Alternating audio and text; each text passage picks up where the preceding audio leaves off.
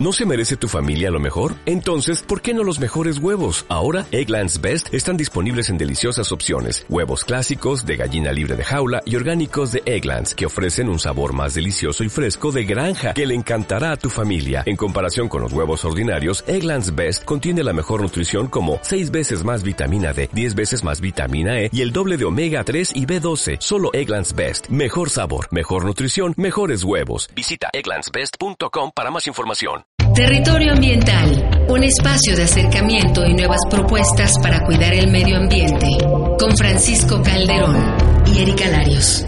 Una producción del Instituto Mexicano de la Radio y la Procuraduría Ambiental y del Ordenamiento Territorial del Distrito Federal. Territorio Ambiental, pasión por el medio ambiente. ¿Cómo estamos? ¿Qué tal? Bienvenidos a Territorio Ambiental, pasión por el medio ambiente. Muy poca gente sabe que más de la mitad del territorio del Distrito Federal es considerado como suelo de conservación, es decir, como zona de reserva ecológica, áreas rurales y agrícolas, bosques y ríos, y que como tal presenta características distintas al suelo urbano donde vivimos la mayoría de la población de esta ciudad. De esto vamos a hablar en esta ocasión aquí en Territorio Ambiental con una excelente entrevista. Título Suelo de Conservación. Me llamo Boni Perete. Bienvenidos y para hablarnos sobre la importancia que tiene este territorio rural para todos los que habitamos la Ciudad de México, se encuentra con nosotros Gustavo Cabrera Rodríguez, director general de Recursos Naturales de la Secretaría del Medio Ambiente del Gobierno del Distrito Federal. Gracias, bienvenido a Paco Calderón, Erika Larios, adelante. Muchas gracias, Boni Perete. Nuestro invitado del día de hoy, Gustavo Alonso Cabrera Rodríguez, cursó la licenciatura en Antropología Social en la Escuela Nacional de Antropología e Historia. Tiene estudios de posgrado en el Instituto Nacional de Administración Pública y la especialización en impuestos a la propiedad e incorporación de suelo social al desarrollo urbano, impartido por el Lincoln Institute of Land Policy en Boston, Massachusetts. Como funcionario público, ha ocupado varios puestos tanto en el gobierno federal como en estatales en temas de vivienda, desarrollo social, tenencia de la tierra y población. En la actualidad es el director general de Recursos Naturales, Corena, de la Secretaría del Medio Ambiente del Gobierno del Distrito Federal. Hola Gustavo, ¿cómo estás? Bienvenido a Territorio Ambiental. Muchas gracias. A sus órdenes. Sabemos que el territorio del Distrito Federal se divide en suelo urbano y suelo de conservación, pero para que le quede más claro a nuestro auditorio, ¿nos podrías explicar qué es el suelo de conservación y qué zonas abarca? Sí, mira, básicamente es dividir la parte rural y urbana de la ciudad en el concepto de tener muy claros los ámbitos. El suelo de conservación equivale aproximadamente al 58% de la superficie de la ciudad. O sea, la gente cree que la ciudad se acaba donde el asfalto termina y no. La ciudad continúa, tiene una zona muy importante que son casi 89 mil hectáreas que están consideradas como suelo de conservación. De estas 89 mil, 38 mil son zona boscosa. Es chistoso porque mucha gente le preguntas qué bosques, sobre todo a las nuevas generaciones, qué bosques conocen y el único que dicen es el bosque de Chapultepec. Y tenemos casi 39 mil hectáreas de zona boscosa en toda la parte sur, sur poniente y sur oriente de la Ciudad de México. Gustavo, ¿y cuál es la importancia que tiene el suelo de conservación? ¿Cuáles son los servicios que le da a la Ciudad de México, a esta parte urbana que nos comentas es pues eh, menos de la mitad del territorio del Distrito Federal? ¿Cuál es la importancia? ¿Qué servicios le ofrece? Sí, si recordamos el asentamiento donde se encuentra la ciudad, fue una zona lacustre, era un inmenso lago que era alimentado por los escurrimientos naturales provocados por las lluvias de todas las sierras de los alrededores. Entonces, eso generó un escenario ambiental muy sofisticado, porque se tuvo que ir construyendo sobre el agua. Entonces, se pasa de un ambiente hidráulico a un ambiente urbano y la importancia del suelo de conservación es porque son las zonas de recarga de los mantos acuíferos y las zonas de oxigenación de la ciudad. O sea, el bosque que hay en el sur, sur poniente y sur oriente sirve para traer la lluvia el escurrimiento natural de las lluvias, ya sea que se haga sobre los ríos vivos, que en México, en la Ciudad de México, el único río vivo que queda es el río Eslava y Magdalena, en la delegación de, de Magdalena Contreras, es el único río vivo que hay en la ciudad, del cual que, hay que conservar, y por todo los, la parte subterránea de ríos este, y arroyos que van a salir a la zona de humedales básicamente de Xochimilco. Y Tláhuac. Y Tláhuac. Xochimilco, Tláhuac y Milpalta. ¿Por qué eso básicamente son? Pues porque la mancha urbana ha ido creciendo y se ha ido comiendo todo el espacio que antes era lacustre. Entonces ahí se concentra la mayor parte del escurrimiento natural. Entonces la importancia es que es una zona de recarga de los mantos acuíferos y la zona boscosa sirve para poder cambiar la contaminación generada por la industria y por los automóviles y por el ser humano básicamente en área respirable los bosques son los filtros naturales de la ciudad. Claro. Gustavo, la problemática que padece y ha padecido por décadas el suelo de conservación es muy compleja y diversa. Por ejemplo, gran parte de esta zona siempre ha sido afectada por la presencia de asentamientos humanos irregulares, pero también se ha convertido en un sitio donde se deposita de manera ilegal cientos y cientos de toneladas de residuos de la construcción o de cascajo.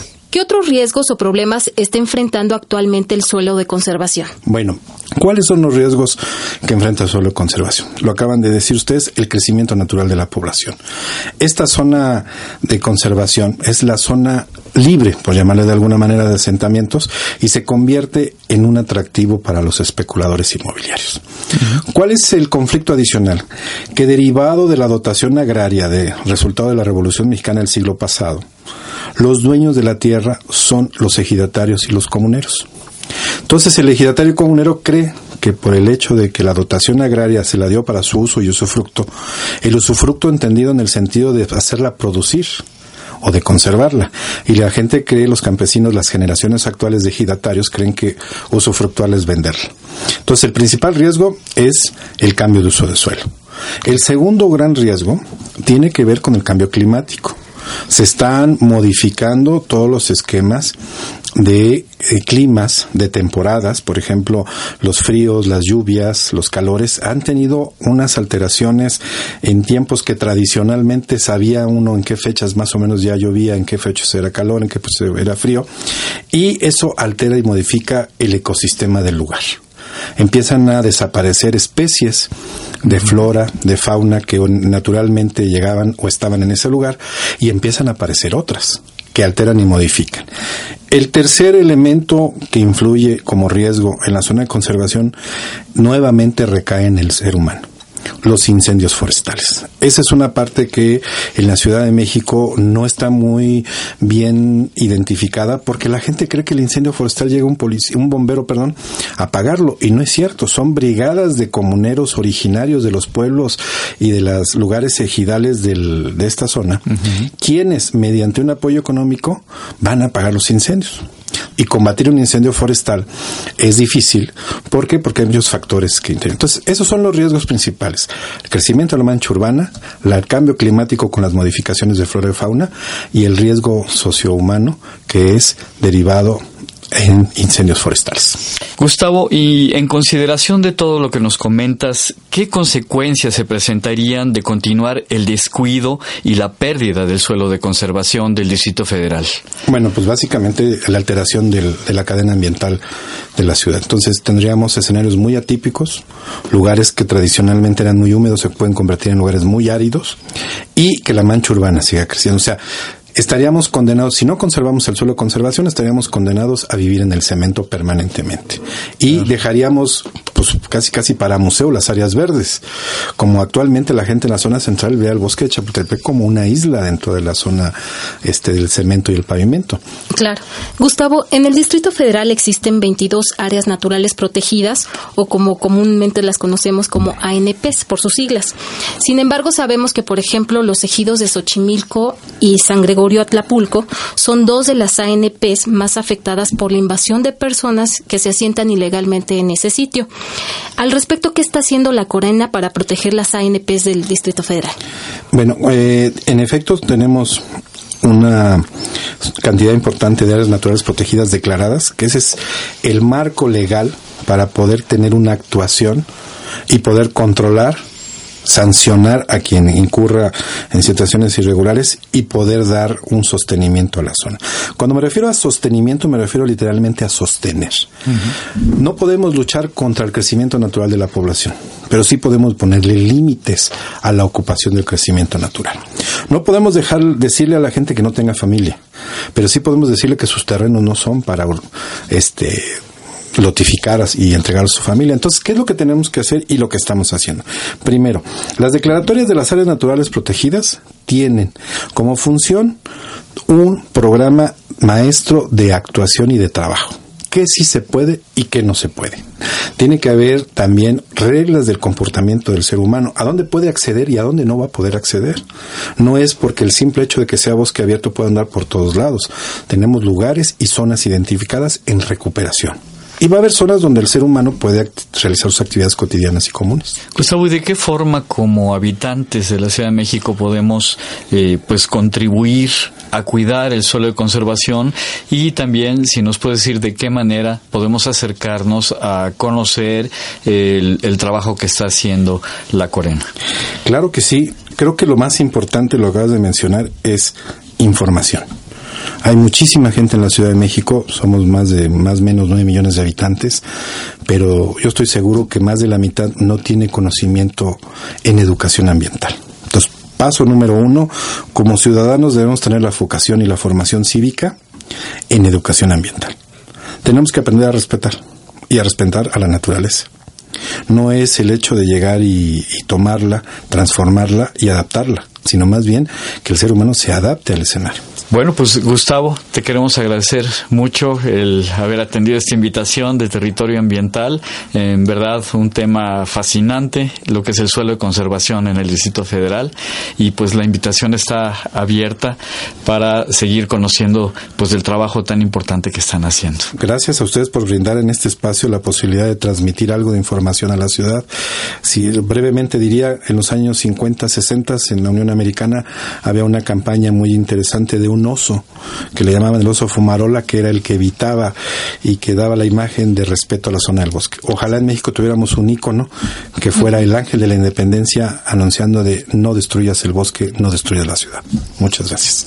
Muchas gracias, a ti. Gracias, Paco. Gracias, Bonnie Pelete. Excelentes las opiniones. Muchísimas gracias a nuestro invitado Gustavo Cabrera por abordar un tema tan importante para la sustentabilidad del Distrito Federal. Por supuesto, Paco, muchísimas gracias, Paco Calderón. Erika Larios, gracias. A nuestro auditorio les recuerdo que pueden seguir a la PAOT a través de las redes sociales, Facebook, Twitter y YouTube. También tenemos nuestro sitio de internet www paot.mx.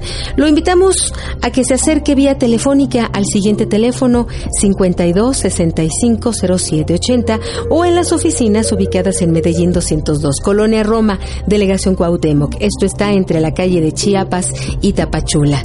Ya nos vamos, los esperamos en la próxima emisión de Territorio Ambiental, Pasión por el Medio Ambiente. Soy Bonnie Perete, hasta la próxima.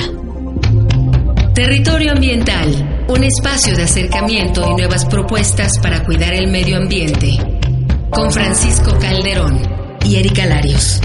Una producción del Instituto Mexicano de la Radio y la Procuraduría Ambiental y del Ordenamiento Territorial del Distrito Federal. Territorio Ambiental. Pasión por el medio ambiente. Every day, we rise, challenging ourselves to work for what we believe in. At U.S. Border Patrol, protecting our borders is more than a job, it's a calling. Agents answer the call, working together to keep our country and communities safe. If you're ready for a new mission, join U.S. Border Patrol and go beyond. Learn more at cbp.gov/careers.